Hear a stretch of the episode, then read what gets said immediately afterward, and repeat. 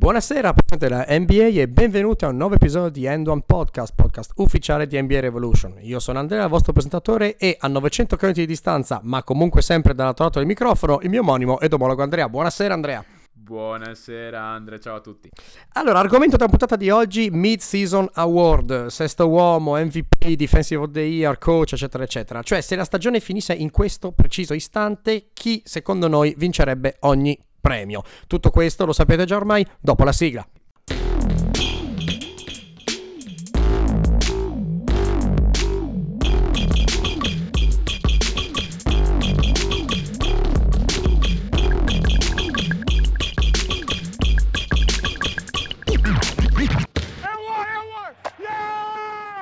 Come è organizzata questa puntata sui Mid-Season Award? Beh, molto semplice, eh, facciamo un'analisi dei candidati secondo noi che eh, si combattono i vari premi, vediamo e analizziamo se c'è un candidato che sia un po' sopra la media, vedremo che in alcuni casi c'è in maniera netta, in altri no, e piccolo, piccola finestrella end one che abbiamo soprannominato nel mulino che vorrei, sapete che è un'espressione che utilizziamo spesso, per dire chi noi vorremmo premiare anche se chiaramente non sta premiato e non lo merita, ma per eh, ragioni di cuore. Si parte, si parte con il Defensive Player of the Year. Allora, Dunque, inizio io. Diciamo che è uh, un'annata in cui mancano due candidati di peso, due pesi massimi, uno come Kawhi Leonard, causa chiaramente infortunio, e uno come Rudy Gobert, anche lui causa infortunio, meno grave, ma comunque sia che ha impossibilitato il francese a giocare una buona parte della stagione e quindi non è contato nei candidati. Allora iniziamo con nomi noti. Draymond Green, vabbè, eh, finché sarà vivo questo, questo, ragazzo sarà nominato a difensore dell'anno.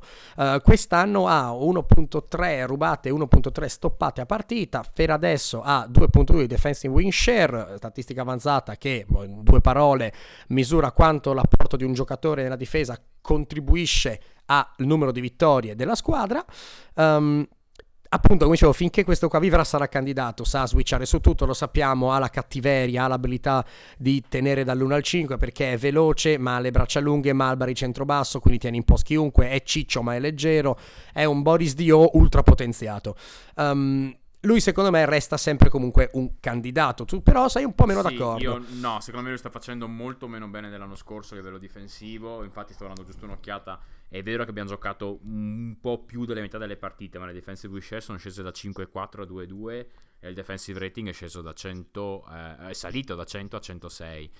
Mm, non lo so, eh, guardandolo giocare ho l'impressione che si stia concentrando più sulla fase in eh, come si dice, come portatore di palla spesso ma vabbè, rimane comunque assolutamente un candidato. Avanti col prossimo. Altro candidato, vabbè, suo compagno di squadra, questo è un po' una new entry nel discorso sul Defensive Player of the Year, ma Kevin Durant bisogna ammettere che una tra le cose di cui ci ricorderemo nel 2018 per quanto riguarda questa stagione è il fatto che Durant sia un eccellente fortissimissimo difensore. Ho fatto un superlativo esagerato, non so se esiste. Um, ha 0.9 steals per game, ma soprattutto ha due stoppate a gara uh, per un defensive share del 2, di, appunto di 2, 2.0. Um, allora, Durant si è ritrovato in un sistema di small ball, lo sappiamo, a dover giocare un ruolo in attacco importante e lo sappiamo, però anche si è ritrovato a essere, volente o nolente, il vero e proprio lungo della squadra ed è diventato, pur essendo chiaramente esile, lo sappiamo come uno stecco, un vero e proprio rim protector. Compensa l'assenza di peso con la velocità, con la sua esplosività, con il suo enorme talento e chiaramente gioca in un sistema offensivo e difensivo che gli permette di coprire le sue lacune perché giocano a mille all'ora i Golden State Warriors. Per l'effetto, tra virgolette, narrativa, io me lo vedo paradossalmente più candidato a vincere di Green se dovessimo scegliere un giocatore di, uh, di Golden State per questo premio. Assolutamente, um, guarda, per dirne una, per me, se lo vince uno di Golden State, e dopo spiegherò perché non è detto che lo vincono di Golden State, uh, lo vince Durant, assolutamente. Sì, su questo Però, siamo d'accordo. Forse neanche paradossalmente quest'anno qua. No, no, eh, non, Duran non è qui per caso, non è nei candidati per caso. Um, avanziamo, giocatore che abbiamo messo nei candidati, eravamo tentati da metterlo nei, nel, nel, come dire, nel sopra la media, nel probabile vincitore. Paul George sta facendo una stagione difensiva da ira di Dio, ha il maggior uh, numero di rubate a, a gara per l'NBA, 2.2, ha 2.6 defensive win share. Um, oggettivamente stagione, la sua stagione è andata migliorando come per tutto per Oklahoma. Dopo i primi due mesetti e mezzo di uh, panico e confusione offensiva su isolamenti eccetera uh, tutto un po', un po' aggiustato. Si è capito cosa deve fare in attacco uh, Paul George e si è capito cosa deve fare in difesa semplicemente essere se stesso. Ha un fisico perfetto è un prototipo difensore perimetrale ha abbastanza forza lunghezza e diciamo di, di arti e rapidità di piedi e di mani per poter essere il LeBron stopper, il Durant stopper, l'Arden stopper, l'Antetokounmpo, insomma, il, inserite un nome a caso, aggiungete stopper e Paul George. Una cosa velocissima su Paul George, eh, il sistema difensivo in cui è stato inserito in questo momento, fino ad adesso, cioè quello con Robertson di cui parleremo dopo, gli consentiva di lasciare veramente liberi i suoi istinti sulle linee di passaggio, eh, si buttava molto sull'intercetto, cose così non credo avrà la stessa libertà eh, adesso senza Robertson. Parleremo dopo di Robertson, ma insomma ricordiamoci di questa cosa qua. Avanti. Avanti e adesso andiamo nella categoria c'è qualcuno sopra la media. Allora, mh, mm, io butto questo nome qua, mi rendo conto che sono molto criticabile perché lo faccio non per l'analisi statistica ma per la mia narrativa che, di cui sapete sono un fervido, fervido credente. Um, ad Orford. Allora, fa 0.6 rubate a partita e 1.1 stoppata a partita, quindi statistiche peggiori dei suoi, dei suoi co-candidati che abbiamo appena visto. Però ha 2.7 di defensive win share, gioca in un ruolo chiave per la difesa migliore dell'NBA perché hanno il 99, 99.8 di defensive uh, rating e sono secondi dopo San Antonio per punti concessi agli avversari con 99,5 a gara. I Celtics hanno difensori eccellenti comunque nel loro roster, Smart, Brown, anche nel suo Tatum, um, però quello, la ragione per cui la darei a Orford, il Defensive of the Year, se la stagione finisse in questo esatto momento, è perché è il vero e proprio direttore d'orchestra di una tra le difese migliori. Una difesa che mi ricorda un po', facendo un, dire, un paragone romantico, gli stessi Celtics campioni nel 2007-2008. Avevano una difesa che riempiva bene gli spazi, descritta ai loro avversari, Lebron in primis, come una difesa a onde. Cioè vedevi uno spazio, facevi un passo verso lì e ti arrivava tutta la squadra su di te. Poi allora tornavi fuori e si riapriva lo spazio, come le onde che vanno e vengono. Quella squadra lì, eccellente, aveva due leader difensivi eccelsi, Garnett e Kendrick Perkins, di cui sempre non, non ci si ricorda in maniera molto ingiusta perché fu un signor giocatore. E Orford è difensivamente parlando un sunto dei due perché come Garnett comunica enormemente e guida la difesa e posiziona i suoi come fosse un giocatore di scacchi e d'altro canto come Perkins occupa l'area. I suoi avversari segnano col 57% da meno di due metri dal canestro. Cioè rendiamoci conto perché questo qua difende a due metri dal canestro più di Davis, di Howard, di DeAndre Jordan ed è Al Orford sì, che sì, non salta una macchina. Sono d'accordo, sono d'accordo. Allora, ehm, sono d'accordissimo sull'analisi che hai fatto su Orford. Eh, ne abbiamo parlato prima, però sai che per me il favorito al momento è eh, leggermente Durant. Nel senso che eh, per me il Defensive Player of the Year dipende in larga parte dal record di squadra a fine anno. E quindi per me dipende, eh, mm, a questo punto qua, visto che ci sono tanti candidati ad un livello simile, dipende molto da come finisce la regular season. E oltretutto, secondo me, questo premio dipenderà anche da un altro premio di cui parleremo dopo, cioè l'MVP. Cioè, ci ritorniamo dopo, ma se eh, uno di Golden State non vince l'MVP, eh, è molto probabile che eh, vinca uno di Golden State vinca il Defensive Player of the Year, visto che ne hanno due tra i tre più papabili, diciamo. Uh, questione, oltretutto, George, sempre da inquadrare in come finirà il, eh, la, la, regular season, bisogna anche vedere come va avanti Oklahoma. Se Oklahoma continua a macinare, ecco che allora George eh, guadagna ulteriore steam, diciamo, nella sua candidatura. Al momento, per me, eh, l'ordine è Durant, Orford, George Green in questo momento. Però sono d'accordo con te che la narrativa di Orford è molto forte, molto molto forte. Avanti col mulino che vorrei. Eh, nel mulino che vorrei metto un giocatore di cui già abbiamo parlato e che purtroppo non vedremo più eh, per questa parte della stagione o forse per tutta, non ricordo quanto sia grave il suo infortunio, ma tutta, il, tutta, tutta, tutta, ecco, abbiamo, ci vediamo nel 2019 a questo punto, avanzato 18. Il buon Andre Robertson che sta girando a un, una stile, un, 1.2 stile, 1.2 blocks per per gara, 1.4 defensive win share. Ovviamente non sono le stesse statistiche degli altri, non pretendo che sia un serio candidato, però se guardate qualche gara di OKC capite cosa significa avere un giocatore del genere, sia per l'apporto che dà direttamente, sia come hai detto tu per l'apporto secondario e la libertà che dà a Paul George di fare le sue incursioni su linee di passaggio. Uh, e oltretutto, piccola cosa che mi fa impazzire, ha, prende il 12% di rimbalzi disponibili quando è in campo, dividendo il campo con Steven Adams, con Westbrook e con George Anthony. Quindi con Sì, gente che rimbalzi li prende. Tenendo conto che molto spesso, oltretutto, proprio cioè, è anche una tecnica di, di- di- di- Oklahoma quella di scansarsi per far ripartire veloce il contropiede. Quindi ne abbiamo già parlato diverse volte sul fatto che Westbrook prende tanti rimbalzi. Prende tanti rimbalzi perché conviene a Oklahoma che sia lui a prendere il rimbalzo. Ma vabbè, questo è un altro discorso. Ehm, quindi non è vero stat padding quello di Westbrook, molto spesso. Ehm, questione Robertson, abbiamo già detto prima, eh, Robertson indirettamente influenzerà anche il discorso Paul George. Se la difesa di Oklahoma riuscirà a restare ancorata, sarà larghissima parte merito di Paul George e di Steven Adams anche, ma soprattutto di Paul George. Eh, quindi se Oklahoma continua su questa strada qua, ecco che George guadagna molta credibilità come candidatura. Il mio mulino che vorrei è sicuramente DeMarcus Cousins, anche lui un altro che ha finito la stagione. De Marcus è uno strano caso, nel senso che eh, sta facendo cifre pazzesche, una rubata, più di una rubata e mezza partita, più di una stoppata e mezza partita, 103 di defensive rating, mai avuto così basso neanche lontanamente in carriera, 3 win share già ora, praticamente il doppio rispetto a Davis, eh, 3.4 di defensive, block, eh, defensi- defensive box plus minus, che è una cosa eh, all- allucinante. E, mm, è strano perché? Perché oltretutto se vai a vedere delle statistiche sui punti presi tra quando Davis solo è in campo, quando Cousins solo è in campo, ecco che fino ad inizio gennaio in realtà il discorso era l'opposto, cioè Cousins aveva migliori statistiche di Davis, ma poi ai, ai fini, del- del- ai fini pratici la squadra prendeva più punti quando c'era Cousins in campo. Le cose si erano completamente ribaltate nel mese di gennaio. Eh, purtroppo è finita come è andata a finire, non bene. Andiamo avanti col Rookie of the Year. Rookie of the Year che affronteremo in maniera molto rapida perché ci sono, come abbiamo già detto, già detto prima, alcune categorie che hanno un vincitore quasi già deciso. Rapidamente, candidati, vabbè, partiamo dal primo, uno tra i nostri preferiti, uno che già ai tempi della Summer League avevamo nasato come eh, potenziale candidato, Donovan Mitchell. Eh, gira a 19 punti più 3,5 3,5 assist, 3,5 rimbalzi, eh, ha una win share di 2.3, è diventato oggettivamente Arden.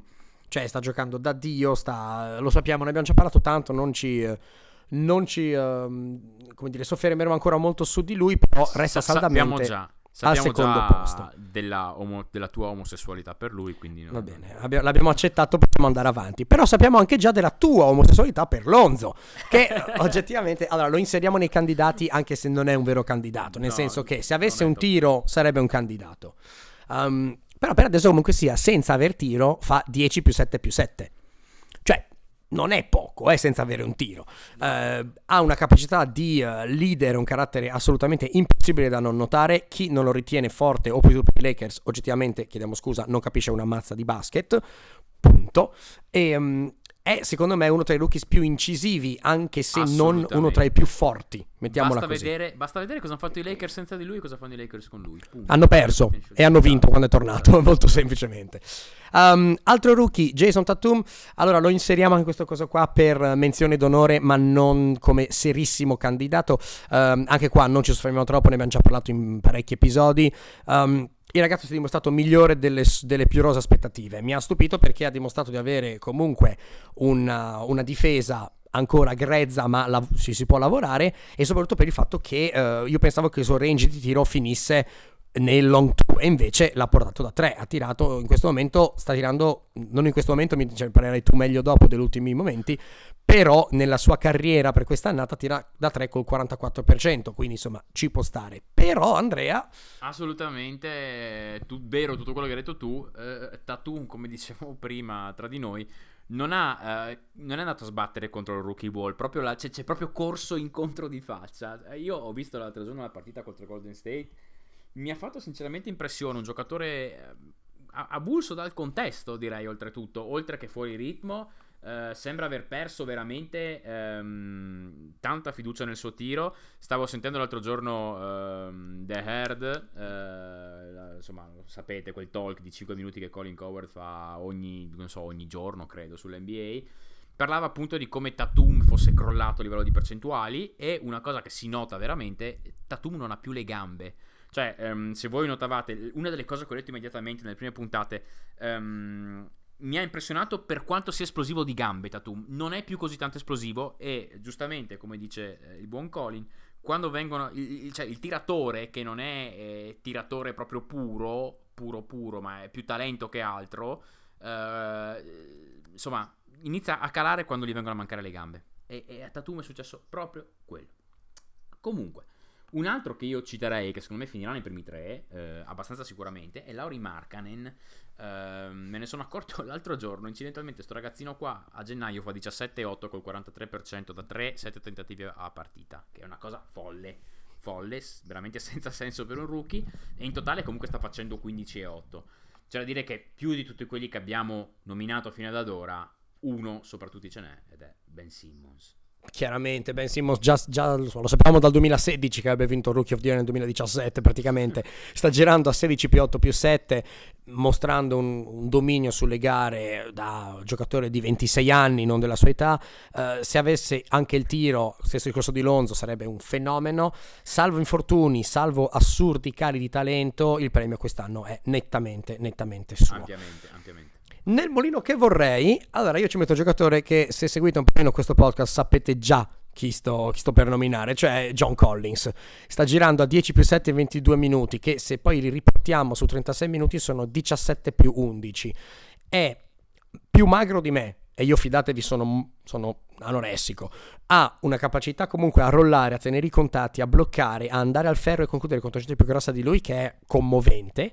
E la ragione per cui a me entrato nel cuore, è un maestro del rimbalzo a due tempi. Cioè questo qua salta, spizza, risalta, la riprende, l'ho già detto altre volte. Cioè fa una cosa che era ai tempi di Rodman che non viene fatta, perché è, una, è una, così, questo piccolo dettaglio romantico. Non lo vincerà mai il Rookie of the Year, come è giusto che sia. Però nel momento che vorrei, John Collins è il mio Rookie of the Year. Beh, vero, comunque eh, sei coerente quantomeno. Il mio c'è Bogdanovic, che invece non ho mai citato. Uh, a me piace molto perché fa sempre le cose che deve fare, non una di in più. Uh, guarda, a gennaio sto facendo 14, 4 e 3. In realtà nella stagione è a 11, 3 e 3. Uh, comunque sta tirando col 56% di, effic- eh, di effective field goal e sta eh, tirando col 44% a gennaio da 3, 41 a dicembre, eh, più di 39% in stagione. Cioè, è uno che è arrivato qua con la sicurezza di un 25enne, come hai detto tu prima, che ha già vinto l'Eurolega e fa sempre la cosa giusta, sempre, sempre, sempre. Io più che la BCE comincio veramente a mangiarmi le mani per, lui, eh, per lui nello scambio per eh, Marquis Chris. Sapete che Chris è arrivato per la scelta con cui poi i Kings hanno preso la BCE più i diritti su Bogdanovic. Comincio un po' a mangiarmi le mani. Passiamo al prossimo premio che è il Most Improved Player. Qua ne abbiamo una quantità. Di... Eh, questo, e questo, come ogni anno, è, un, è, il premio più nebuloso. È anche più interessante perché ti permette di giocare un po' di più. Chiaramente nessuno può arrivare e dire, sai, io darei, non so, l'MVP a Reggie Jackson. Non puoi uscire così. Però nel discorso di MEP puoi sempre buttarci dentro qualcosina. Allora, già il fatto, il fatto che sia un premio un po' assurdo dipende da cosa? Beh, il criterio del, dei record di squadra conta poco e niente. Mm-mm. Poi eh, non c'è un vero e proprio limite né di carriera né di età né di record. Si parlava due anni fa di darlo a Steph Curry ed era un discorso sensato. Potremmo darlo tranquillamente ad Antetokounmpo che l'ha già vinto l'anno scorso. Cioè è un premio che è possibile dare a tutti, scarsi, medi, forti, eccetera, eccetera. Allora, rapidamente carrellata perché ne abbiamo veramente parecchi. Parto io, Aaron Gordon, passa dal fare 12,5 col 28% da 3 a 18,8 col 34% da 3. Allora, non lasciamo che il canto delle stringhe di inizio stagione, quando metteva qualunque cosa, ci traino in inganno. Aaron Gordon è veramente migliorato. Non era realistico il loro inizio assurdo, non è realistico il loro crollo dopo. Um, semplicemente è migliorato con un anno di ritardo. Doveva in teoria l'esperimento Aaron Gordon doveva funzionare l'anno scorso e quindi migliorare il palleggio, il tiro, farlo giocare da 4, da 3, eccetera e sono arrivati quest'anno, capita. Um, merita, secondo me, il, di essere inserito nella, nella conversazione. Assolutamente. Eh, inciso, velocissimo, sta diventando anche un discreto difensore. L'ho visto giocare un po' di partite e mi ha sempre stupito positivamente in difesa. Sì, si vede chiaramente che ha messo del lavoro su un corpo che era stato già benedetto dal, dalla madre, da madre natura. Sì, sì. Secondo giocatore che non ha assolutamente un corpo benedetto da madre natura, ma se ne frega e gioca benissimo, è Brandon Ingram. Passa da 9 più 4 più 2 a 16 più 5 più 3. Uh, questo qua era talmente... Attenzione al gioco di parole scritto alle 21 di sera dopo una giornata di lavoro lunghissima. Questo è talmente bust che bastava aspettare un anno. Applausi a scena aperta, scroscianti. Allora, Ingram è il simbolo dello sviluppo lento, calmo, organico di un giocatore. Cioè, non è che devo passare dal fare 0 punti a farne 30 a partita. Però io cresco, peraltro, è, eh, come dire, impiantato in un humus meraviglioso che è il sistema Lakers, perché ha una quantità di giovani intorno che crescono assieme, quindi no, giovani interessanti di belle speranze che crescono e si conoscono sempre di più. Ora, difficilmente resteranno tutti quanti assieme, perché Ingram, Lonzo, eh, Randall, Kuzma, eccetera.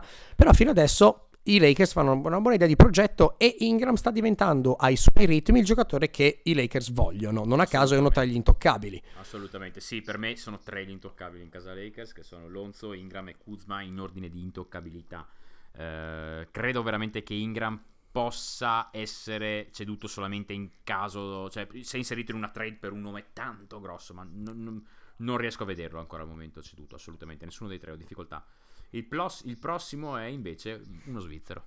Il prossimo è uno svizzero, non so se sia l'unico, no, c'è Sefolosha ancora che gira per la Lega, quindi è il secondo svizzero, a meno che io sappia. Comunque... Out, out for the season anche Sefolosha. Eh boh, però è ancora, è ancora pagato, è ancora pagato. Anche, anche Luol Deng è out for the season nonostante sia in forma, però è ancora pagato. Allora, Clint Capella, chiaramente stiamo parlando del centro di Houston, passa da 12,8 a 14,10 quest'anno, quindi un miglioramento che non è poi così evidente nelle cifre. Però oggettivamente questo qua è diventato il centro titolare, parte integrante di una tra le corazzate di quest'annata. Ruo- il suo ruolo a suon di roll, blocchi e alle hoop, ma non lasciamoci ingannare dall'apparente facilità della vita di, uh, di Clint Capella. Chiaro che in questo momento se uno volesse fare un, una settimana da giocatore NBA sceglierebbe Clint Capella, deve soltanto saltare, fa una valanga di punti perché c'ha CP3 che ha in, importato l'Ob City a Houston, ha Arden che sappiamo già la sa passare bene eccetera.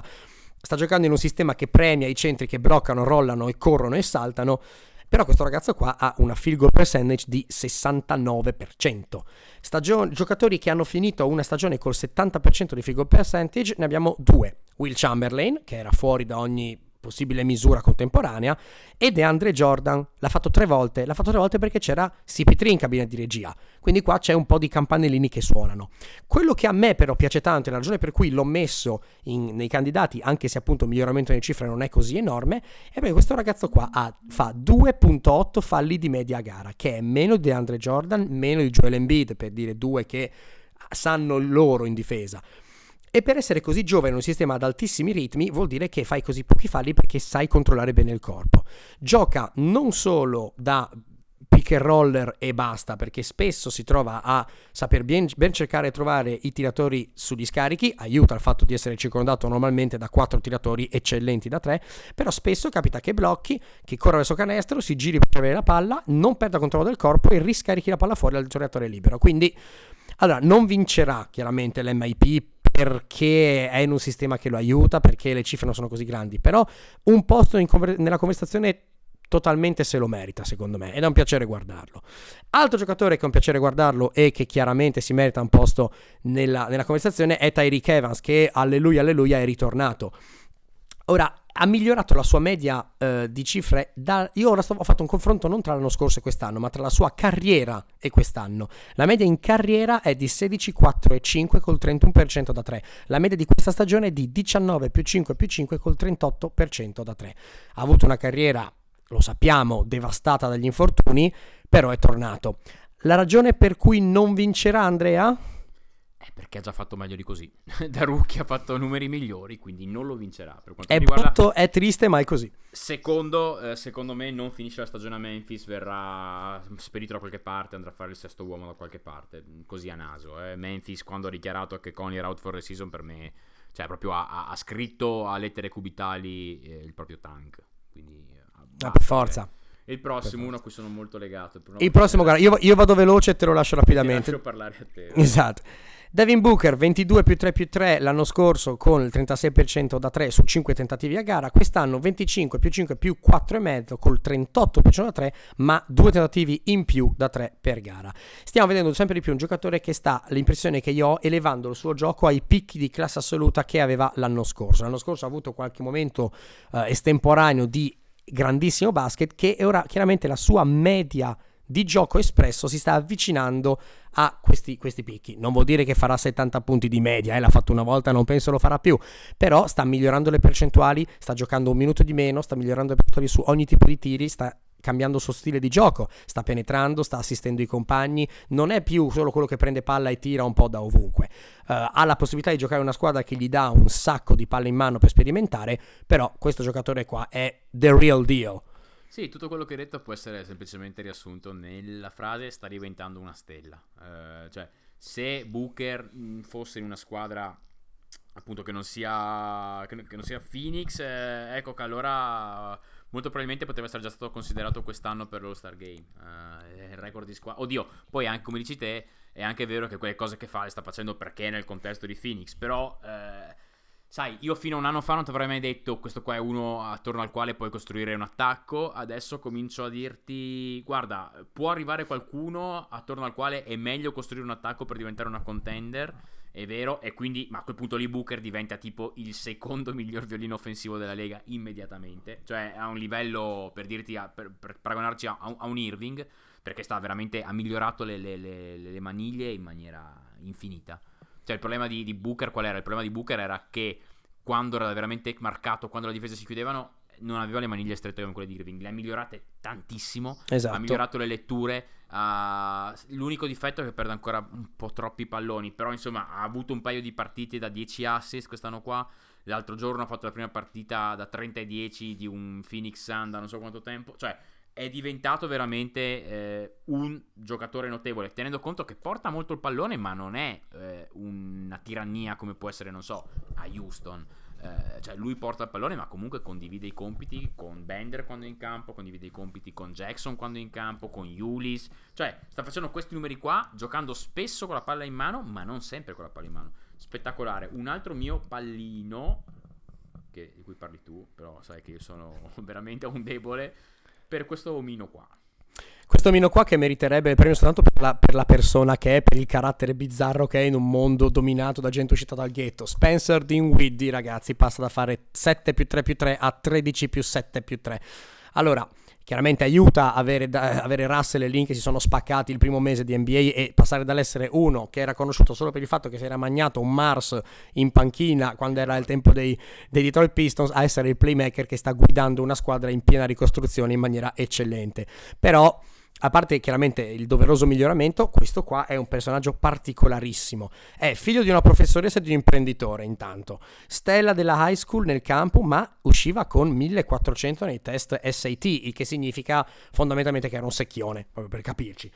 Ha una testa rapidissima, mi ricorda molto Rondo per questo, dal punto di vista della sua capacità di sempre ribattere. È meno, è meno testa calda di Rondo, è meno aggressivo e arrogante di Rondo, ma questo qua va a discutere con l'allenatore questo qua si, si mette accanto all'allenatore e dice senti che schema fai? Perché? Non sono d'accordo eccetera. Questo qua è abbastanza conscio della sua fortuna. Lui stesso ha dichiarato io sei mesi fa ero convinto che quest'anno io sarei stato in Europa a giocare ma chiaramente quindi è molto consapevole sua, del suo momento ma proprio perché è consapevole della sua condizione sta giocando al 100% la sua idea è un pochino, boh, io ho questa, questo shot, se va bene, se non va bene, almeno mi diverto e gli do tutto. E quindi sta giocando da Dio veramente benissimo. La cosa spaventosa è che non sbaglia mai una decisione, l'ho già detto la volta scorsa. Non ne sbaglia una, cioè tu lo puoi guardare giocare per 50 minuti, è difficile che faccia la cosa sbagliata una volta. Alla fine è un buon tiratore perché sta tirando col 40% da 3, è un buon difensore. La cosa che mi ha colpito tanto, ok, è un sistema super democratico quello dei Nets, ma lui capisce esattamente chi coinvolgere e quando, che è una cosa assolutamente non, non banale. Passiamo ora a quello che eh, riteniamo essere il più papabile per la vittoria. Papabile per la vittoria, lo sapete anche già probabilmente, è Victor Oladipo che passa dal 16, 16 più 2 più 4 a 24 più 4 più 5, numeri da All-Star. Ora, che Oladipo potesse migliorare uscendo dall'ambiente un po' soffocante di Orlando lo sapevamo già. Che Oladipo potesse far meglio che l'ombra di Russell Westbrook è stato l'anno scorso lo sapevamo già serviva soltanto l'occasione che i pianeti si allineassero e un'indiana che sembrava in crisi di identità in realtà è arrivato proprio salvatore della patria. Uh, usage rate è aumentato, percentuali sono aumentate, fiducia nei suoi mezzi è alle stelle e come abbiamo detto la settimana scorsa è ampiamente nella conversazione per uh, parlare di All Star. Ad oggi praticamente già vinto. Eh, sì, sì, praticamente sì, praticamente sì. E diciamo che come secondo e terzo ne mettiamo due che io metto nel mio personalissimo mulino che vorrei. Sì, ecco il mulino che vorrei dell'MP è bello parecchio interessante perché giustamente il mio copilota ha inserito due nomi che io avevo completamente evitato di guardare per ragioni personalissime, ma che sono due candidati assolutamente di pedigree. Rapidissimo sul mio mulino che vorrei, per lasciarti la parola. Il mio mulino che vorrei, il mio MIP è Steven Adams. 11 più 8 l'anno scorso, 14 più 9 quest'anno, ehm, no, anche in questo caso qua un po' come Capelà, non è un aumento di cifre che oh mio dio, però questo giocatore qua è il giocatore che ti fa vincere una serie, non una partita, una serie. E questo qua secondo me sta assumendo sempre di più la forma e le caratteristiche che aveva il Tyson Chandler di Dallas nel 2011, per, per capirci, per quelli che seguono l'NBA da un pochino più di tempo. Però chi tu inseriresti nella gara? Per me, quelli che arriveranno secondo e terzo, comunque meriterebbero di arrivare secondo e terzo, sono rispettivamente Jalen Brown e Chris Dunn. Allora, Brown è spaventoso, cioè Brown è veramente diventato un giocatore su cui uno potrebbe pensare quasi quasi di, di, di, rifondare una squadra se fosse da altre parti non fosse a Boston perché è passato da 7-3 a 14-6 ma è come gioca. È diventato molto più efficiente. 37,5 da 3 l'anno scorso da 34 gioca 31 minuti di un livello difensivo veramente molto alto ha più di una palla rubata a partita. Ricordiamo che Brown entra nella Lega come un difensore. Mm, perché oltretutto secondo me arriverà assolutamente tra i primi tre il record di squadra Chris Dunn, Chris Dunn eh, l'anno scorso si sapeva che doveva essere, era dato da quasi tutti come il principale candidato al Rookie of the Year, ha chiuso con 4-2-2, eh, quest'anno qua non arriverebbe credo nei primi 20 per il Rookie of the Year con 4-2-2, eh, quest'anno qua sta facendo 14-6-5 però. Che miseria! No, no, ma proprio lo vedi, cioè io ho visto un, un po' di partite di Chicago quest'anno qua, Dunn, eh, ok, sta giocando con una foga che l'anno scorso non aveva e Chicago è Chicago, eh eh, però comunque sta facendo 14-6-5, cioè sono cifre assolutamente non brutte. E oltretutto sta dimostrando di essere un signor difensore, come ci si aspettava. Quindi assolutamente merito a lui, visto che ha quadruplicato i punti, eh, triplicato i rimbalzi, triplicato gli assist, ci sta che arrivi nei primi tre. Eh, sì. Adesso di volata, Andre, gli ultimi tre premi abbiamo già un ritardo che è incredibile. Peggio di Trenitalia siamo. Siamo, siamo ufficialmente Trenitalia. il peggio Vabbè, lasciamo perdere. Dunque, uh, rapidamente gli ultimi tre premi. Coach of the Year. Allora, si parte, candidati. Quello che è il candidato... Dovrebbero, dovrebbero chiamare il premio Coach of the Year il Greg Popovich premio. Perché è terzo ad ovest con un record ampiamente positivo, con la sua stella rotta. Rudy Gay rotto, due vecchi in campo e tre, anzi tre vecchi in campo e tre quattro scappati di casa della D-League solito miracolo degli Spurs che non è un miracolo perché se si ripete da 17 anni non è più un miracolo, è un sistema. Um, perché però gli diamo, gli diamo, il coach of the year secondo me? Perché potrebbe uh, riceverlo? Non per questa il ragione Greg qua. Popovich premio, ricordiamo. Bravo, scusami. Premio. Perché gli diamo il Greg Popovich premio? Proprio così.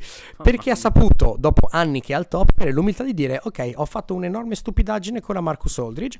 Aldridge mi ha detto che voleva andare via. Io ho detto scusami, mi sono dato a lui adesso Aldridge sta rendendo in maniera incredibile. Quindi un, giocat- un allenatore che sa fare questo ennesimo cambiamento, questa ennesima rivoluzione, merita soltanto per quello il Greg Popovich premio. Altro, gioca- altro allenatore che per la stessa ragione merita il Greg Popovich premio, adoro dirlo, lo dirò tantissimo in questo momento, è Dwayne Casey. Perché? Perché Dwayne Casey ha la stessa squadra dell'anno scorso però piena di dubbi, perché è usciti 4-0, sanguinolento contro Cleveland, Lauri voglia andare via, De Rosa non so, eccetera, eccetera, e porti una squadra dall'essere oggettivamente all'orlo di un burnout generale ad avere un attacco top 5 e una difesa top 5, rivoluzionando uno stile di gioco che è il tuo.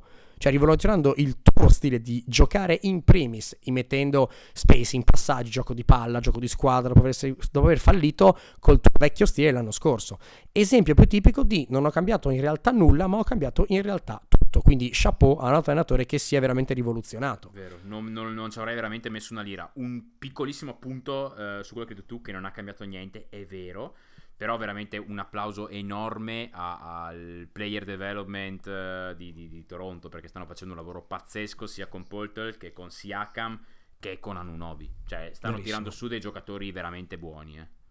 Verissimo, verissimo, eccezionali. Non c'è il premio del uh, miglior, no, miglior no, predatore atletico, certo, però certo. Allora, qualcuno sopra la media, vabbè, lo sapete in questo caso qua è abbastanza chiaro. Brad Stevens quest'anno dovrebbe anche vincerla, insomma, eh, dovrà vincere un anno, no? Perché è l'anno in cui gli si rompe il miglior free agent, Gordon Hayward, e fa 16 vittorie in fila due gare dopo. Um, sono i primi uh, nella Easter Conference uh, i Celtics, eccetera, eccetera. Sapete però perché lo merita secondo me, eh? oltre che chiaramente queste ragioni qua, perché ha fatto tutto quello che la dirigenza si aspettava da lui. Cioè, da rebuilding a contender nel giro di 4 anni. Le percentuali di vittorie nella gestione Stevens sono passate da 35% al primo anno a 48% al secondo anno, 58% al terzo anno, 70% quest'anno. Il premio in questo momento deve perderlo lui, non possono vincerlo gli altri. Io non ne sono così sicuro, lo sai già, io lo stravedo per Stevens, eh? Eh, però secondo me molto dipende da chi vince l'Est. Se l'Est lo vince Toronto, secondo me ci sono. È un 50-50 tra lui e Casey. Se lo vince Boston, non ci sono dubbi che lo vinca Brad Stevens. Spero. Però attenzione, perché se Toronto dovesse riuscire a completare la rimonta e vincere l'Est, potrebbe anche andare a Casey. Nel mulino che vorrei siamo tutti e due concordi. Uno che, eh, insomma, prima che gli arrivasse LeBron in casa, molti bollavano come un incapace più totale. Eric Spolstra, che io personalmente adoro. Cioè, veramente Spolstra è uno che adoro, capace di disegnare dei giochi in 10 secondi, fantastico.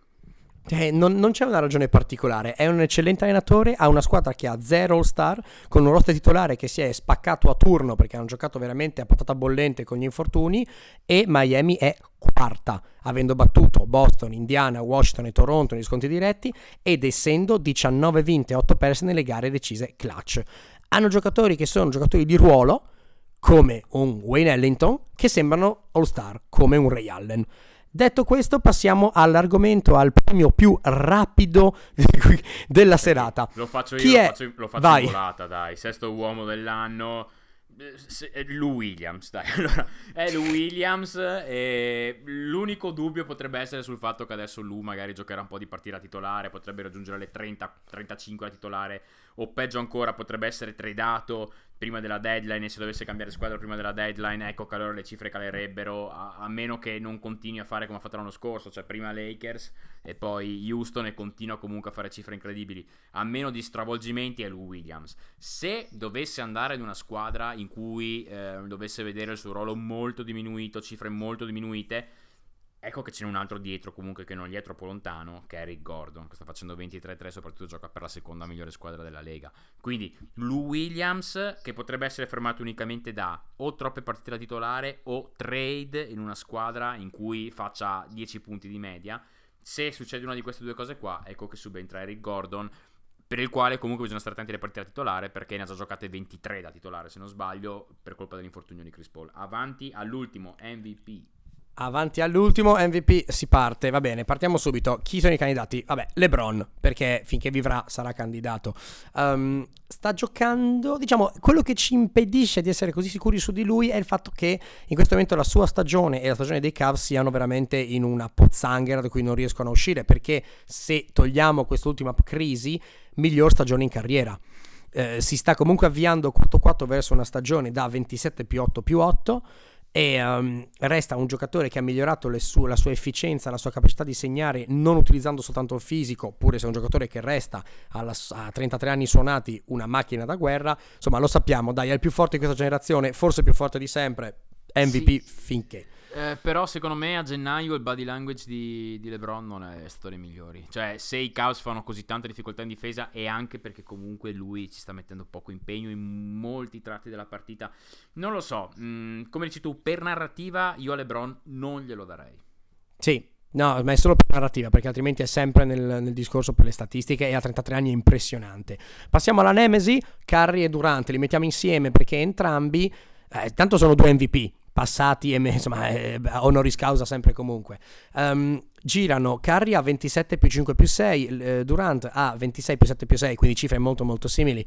Uh, l'unica cosa potrebbe un pochino fermarli paradossalmente è che si pestino un po' i piedi a vicenda però io ti dirò non vedo neanche così impossibile al caso di una grande stagione da parte loro che continui un premio split un premio diviso Uh, qua un po', un po', dura, eh? Forse un po' sì, dura. sarà perché... senza dubbio dura per, per vista delle regole, eccetera. Eh, Però vai ai voti, non è come lo Stargame, vai ai voti, vai alla conta. Io ti dico, personalmente, eh, per come ha reagito la squadra senza Kerry, io ti dico che tra i due vedo avvantaggiato Kerry. Perché si è proprio vista la differenza tra Golden State con Kerry e Golden State senza Kerry. Lascia stare le vittorie.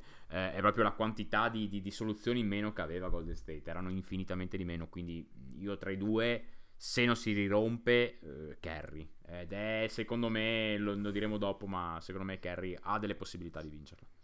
Sì, uno che aveva possibilità di vincerlo se la stagione fosse finita a ottobre, eh, Gianni Santetocumpo. Gira comunque a 28 più 10 più 5, eh, non stiamo parlando, però le prime gare ha fatto una cosa tipo 34 punti di media, cose spaventose. Allora, se l'anno scorso Westbrook ha dimostrato che si può vincere un MVP giocando praticamente in Hero Ball, costante per 82 gare, quest'anno Antetokounmpo sta veramente provando a imitarlo. Ora, il momento di bassa dei Bucks, eh, il licenziamento di Kid, eccetera, eccetera, ma chi lo sa che magari il licenziamento di Kid non sia la benzina che fa rialzare la testa per la campagna MVP del Greco. Resta una bestia, resta chiaramente un candidato. Assolutamente, però a questo punto qua ti faccio il tuo stesso gioco, cioè tu hai citato Westbrook, se vogliamo fare uno, cioè vogliamo uno che lo vince per le statistiche, perché non andiamo direttamente dall'originale? Cioè, guardate che Westbrook non è che stia facendo, cioè l'anno scorso ha fatto 30 10 e 10, quest'anno qua sta facendo 26 10 e 10, eh? cioè gli manca mezzo rimbalzo di media partita per arrivare in tripla doppia. Non vedo dove sia il problema, cioè è lì anche lui, quindi insomma, più, più, di, più di Kumpo sicuramente Westbrook a questo punto qua, se fosse solo per le stats, secondo me. L'ultimo uh, dei, diciamo, dei, dei, dei, come si dice, degli underdog, un underdog verde, piccolino, mm, che crede che la Terra sia piatta, secondo me a- andrà a podio se Boston vince l'Est, Kyrie Irving. Per forza, gira 25 più 4 più 5, sta avendo, ne abbiamo già parlato, la migliore andata difensiva della sua carriera. Ora, non è che avesse una carriera difensiva di gran spolvero, però comunque sta stampando miglioramenti. Gioca probabilmente il miglior basket della sua carriera, gioca un eccellente gioco corale, è il fit perfetto nel sistema perfetto, non lo vincerà. Però se Boston vince l'Est va chiaramente nella conversazione del podio, sono d'accordo. Va sul podio. Allora, allora chi, lo, chi, lo, vince quest'anno? Chi lo vince? Per me lo vince 60% quello che dici tu, so che per te le percentuali sono più alte, 40% carry. Secondo me non è affatto scontato che lo vinca neanche quest'anno. Ovviamente parliamo del, del buon Arden. Eh, parliamo se, del buon secondo, Arden. Se, secondo me ci sono delle possibilità forti che lo vinca Kerry. Cioè, Houston sì, però sembra... io, io, cioè, basta, nel senso, cioè, questa è la ragione perché tanto tutta la Lega, Arden in primis, la risposta sarebbe proprio basta, lo vinco io perché basta, cosa cavolo deve fare di più sto qua? Cioè, eh, lo sappiamo che è fortissimo, non sto a dire perché dovrebbe vincerla, perché chiaramente è fortissimo, non l'ha vinto nel 2015, non l'ha vinto nel 2016, gli hanno, tra virgolette, rubato, ora io non penso che abbiano rubato, però a turno, ok, va bene perché Kerry, stagione incredibile, um, eccetera, eccetera. L'anno scorso Westbrook, ok, però record del cavolo, cavolo, eh, però stagione incredibile, tipo proprio in media, bla bla bla. Ma quest'anno basta, dateglielo, cioè, cosa deve fare? Sì, sì, sì, alla fine è vero, è vero, cioè è, è nettamente favorito. Però attenzione a Kerry perché sta tornando molto forte. Alla fine sta facendo 28-7-6. Cioè, non è che Kerry stia facendo delle cifre tanto lontane. Sta tirando col 62 passa per cento di effettive. Cioè, non ho neanche guardato la true shooting percentage. Non la voglio vedere. Ma deve essere una roba tipo quella di Capelà. Tu hai anche il tuo, uno dei tuoi sogni, più che altro perché ce l'hai al Fanta, dai, Bravo, bravo, perché sai benissimo che io non sono particolarmente innamorato di DeMar DeRozan, però esatto. siccome mi sta facendo fare un recuperone che forse riesco ad andare avanti nella postseason nel nostro Fantabasket, DeMar DeRozan è il mio MVP per il mulino che vorrei. Ecco. Ora non lo, vincerà, non lo vincerà mai, è un candidato chiaramente un underdog, un po' come Irving, ecco. Però comunque insomma, gira a 25 più 4 più 5, glielo darei per l'evoluzione che ha fatto, come già abbiamo parlato per quanto riguarda dagli allenatori. Eh, intanto si è reso conto che siamo nel 2018, non nel 1998, bravo, e infatti sta tirando il doppio di triple mettendolo il 34%, che resta una percentuale infima per il livello non di tiratori NBA detto. di oggi. Però chi, esatto, questo è il punto, chi l'avrebbe detto? Non chi l'avrebbe detto, detto che sarebbe costruito? Se, se, continua così, estate dopo estate di lavoro si costruirà ciò che Dwayne Wade non ha mai avuto per sua colpa, un tiro da tre affidabile per l'ultima parte della sua carriera. E sinceramente io ho molta fiducia in DeMar DeRozan e come già hai detto, il vero vincitore dei premi di quest'annata sono i Player Development Coach dei Toronto Raptors pazzeschi. Cioè, loro stanno facendo un lavoro incredibile perché. Ma lo stesso, lo stessa, cioè, le, i miglioramenti che ha fatto uh, in fase difensiva ulteriormente CJ Miles. Cioè, CJ Miles quest'anno qua stato, era stato già un grande difensore ai tempi di, di, Indiana quando si metteva. Però Miles quando entra veramente fa cambiare il ritmo alla squadra offensivamente e difensivamente. E difensivamente spesso dal cambio da Nunobi, cioè che fa quello. veramente bravi veramente non, non ci avrei messo una lira su Toronto lo sapete mea culpa mea culpa mia massima culpa e, è andata così eh, bravi loro bravissimi loro veramente. sono anche contento oltretutto perché hanno un po' di giocatori che veramente mi piacciono e sapete che io per un hobby stravedo dai tempi della high school quindi abbiamo già, ne abbiamo già parlato erano i miei tu senza inizio anno se ti ricordi sulla puntata sul draft Vero. Assolutamente sì, assolutamente sì. Siamo arrivati alla fine di questa lunghissima cavalcata con un ritardo improponibile perché noi, un piccolo sneak peek di come noi lavoriamo, sì, sì. abbiamo un, un timing indicativo per non perderci in cose varie. Io penso che, cioè, parlavamo da un minuto ed eravamo già tardi di 15 minuti. Io non so come sia possibile matematicamente so, questa cosa. Non lo so, non lo so, però hai visto, ti ho scritto immediatamente, siamo in ritardo di 8 minuti, siamo in ritardo di 13 minuti, è una roba incredibile. Vabbè, Vabbè. Eh, siamo peggio delle donne. Non lo so, eh, su, questa, su, questa, triste considerazione noi chiudiamo, vi ringraziamo, siamo aperti, la, la posta è aperta, fateci sapere se avete qualche altro candidato che non abbiamo inserito, se abbiamo dato delle colossali cialtronate, potete chiaramente crocifiggerci, internet è fatto per quello.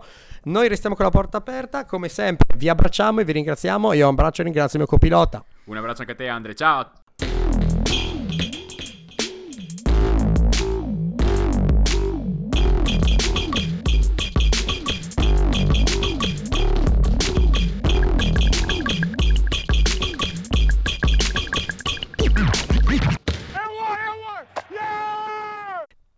Lucky Land Casino asking people what's the weirdest place you've gotten lucky? Lucky? In line at the deli, I guess? Aha, in my dentist's office.